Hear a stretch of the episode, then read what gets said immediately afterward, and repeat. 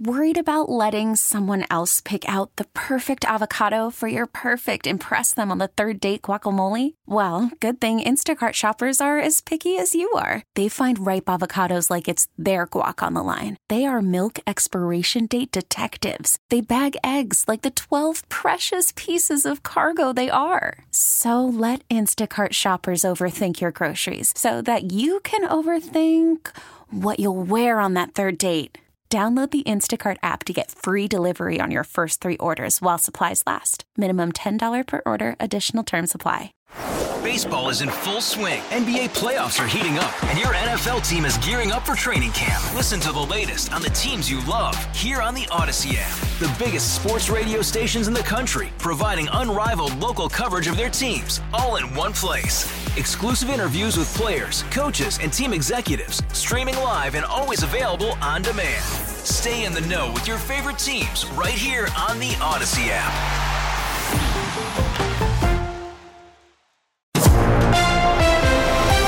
It's 823 on Total Information AM with Megan Lynch. I'm Tom Ackerman. The ransomware group Lockbit, which has targeted systems in the U.S. and worldwide, was taken down Monday. The Justice Department announced that yesterday.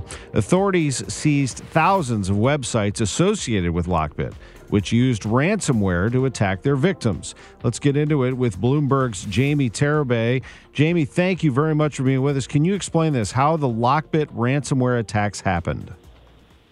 Um, how the attacks happen themselves, um, that's fine. Uh, so basically, what happens is that Lockbit is a ransomware group that provides ransomware as a service, and and it basically um, it licenses its hacking tools to third parties, known as affiliates. They carry out the attacks and they share a portion of the profits from the extortion.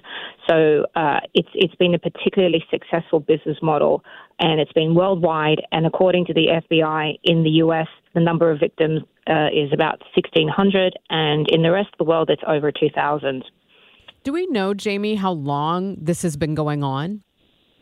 In terms of the operation or yes. the hacking? Well, you know, that's a really interesting question. I spoke to uh, Brett Leatherman, who's Assistant Director uh, for the FBI, and he said that uh, one of the FBI um, stations in, in Newark, in particular, has been focusing on Lockbit for three years in terms of the operation itself, um, I think that's still uh, not being re- reported yet. I think that that's still we know that it's it, it happened in recent days, but uh, according to a lot of the people that we're speaking to, that's still um, they're not prepared to talk about that yet because. I mean, it's it's obviously something they want to keep closely held, but it's very interesting because it does show that it's a multi-agency, multi-country effort, and clearly uh, the the result of a lot of work and a lot of collaboration. And who are some of the known targets attacked, Jamie?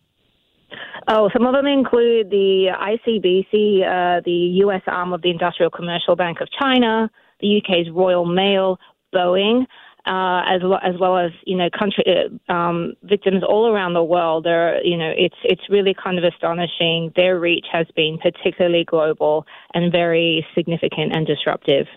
Give us a sense of, you know, what authorities both in the United States and other countries have done. Um, you know, what's happened to the sites and what's happened to individuals involved mm-hmm. in this. So 11,000 domains have been seized. Very interestingly, they've managed to recover about a thousand decryption keys, which are going to be really important to be able to help victims recoup some of those data systems that have been locked and encrypted and uh, and only to be released or freed upon a ransom being paid. They've also managed to find 200 cryptocurrency accounts. Whether that's going to lead them to be able to recoup funds as well is another thing entirely. Uh, they've also managed to get their source code, uh, communication files, and servers. So. Th- this is a really significant hit on their infrastructure. People that we've been speaking to say that this is it's going to take them. They can brag and boast and whatever, but this is this is quite a big hit. And not only will it take them time to regroup and rebuild and possibly rebrand, uh, for them to be able to rebuild trust with their affiliates or anyone who wants to work with them is going to take some time as well. Right now, anyone who works for Lockbit or wants to work with Lockbit, if they go online, they will see a message from the authorities saying, "Hi, you know, we have your data." Um, law enforcement has taken control of this platform. You can thank uh, the the leaders for their flawed infrastructure for this situation, and we may be in touch with you very soon. So, you know, if I if I were one of these guys, even if I am beyond the reach of law, I'd still be a little concerned right now. Sure, and it could lead to other organizations, couldn't it, Jamie? Yeah, I think I think what's happening. I mean, I mean, this is not the first time that we've seen law enforcement go after a significant hacking group in this way. Uh, right now, to date, uh, regarding Lockbit, there have been five indictments. We just found out yesterday as well that two separate people connected with the group have been arrested, one in Poland and one in Ukraine. Uh, and and the, the, the, two people who had indictments unsealed about, over them um, overnight have also had sanctions placed against them. So, I mean, this is really the kind of treatment that people who do this can expect. Uh, you know, and, and, and it's it's really it just it's it's going to be a constant battle because this isn't some, this isn't something that's going to go away anytime soon. Uh, as you know, uh, uh, the hackers will continue to find different ways to interdict and take people's money, and authorities will have to keep up with them. Jamie, thank you so much. We appreciate your time. You're welcome. Baseball is in full swing. NBA playoffs are heating up, and your NFL team is gearing up for training camp. Listen to the latest on the teams you love here on the Audacy app. The biggest sports radio stations in the country, providing unrivaled local coverage of their teams, all in one place.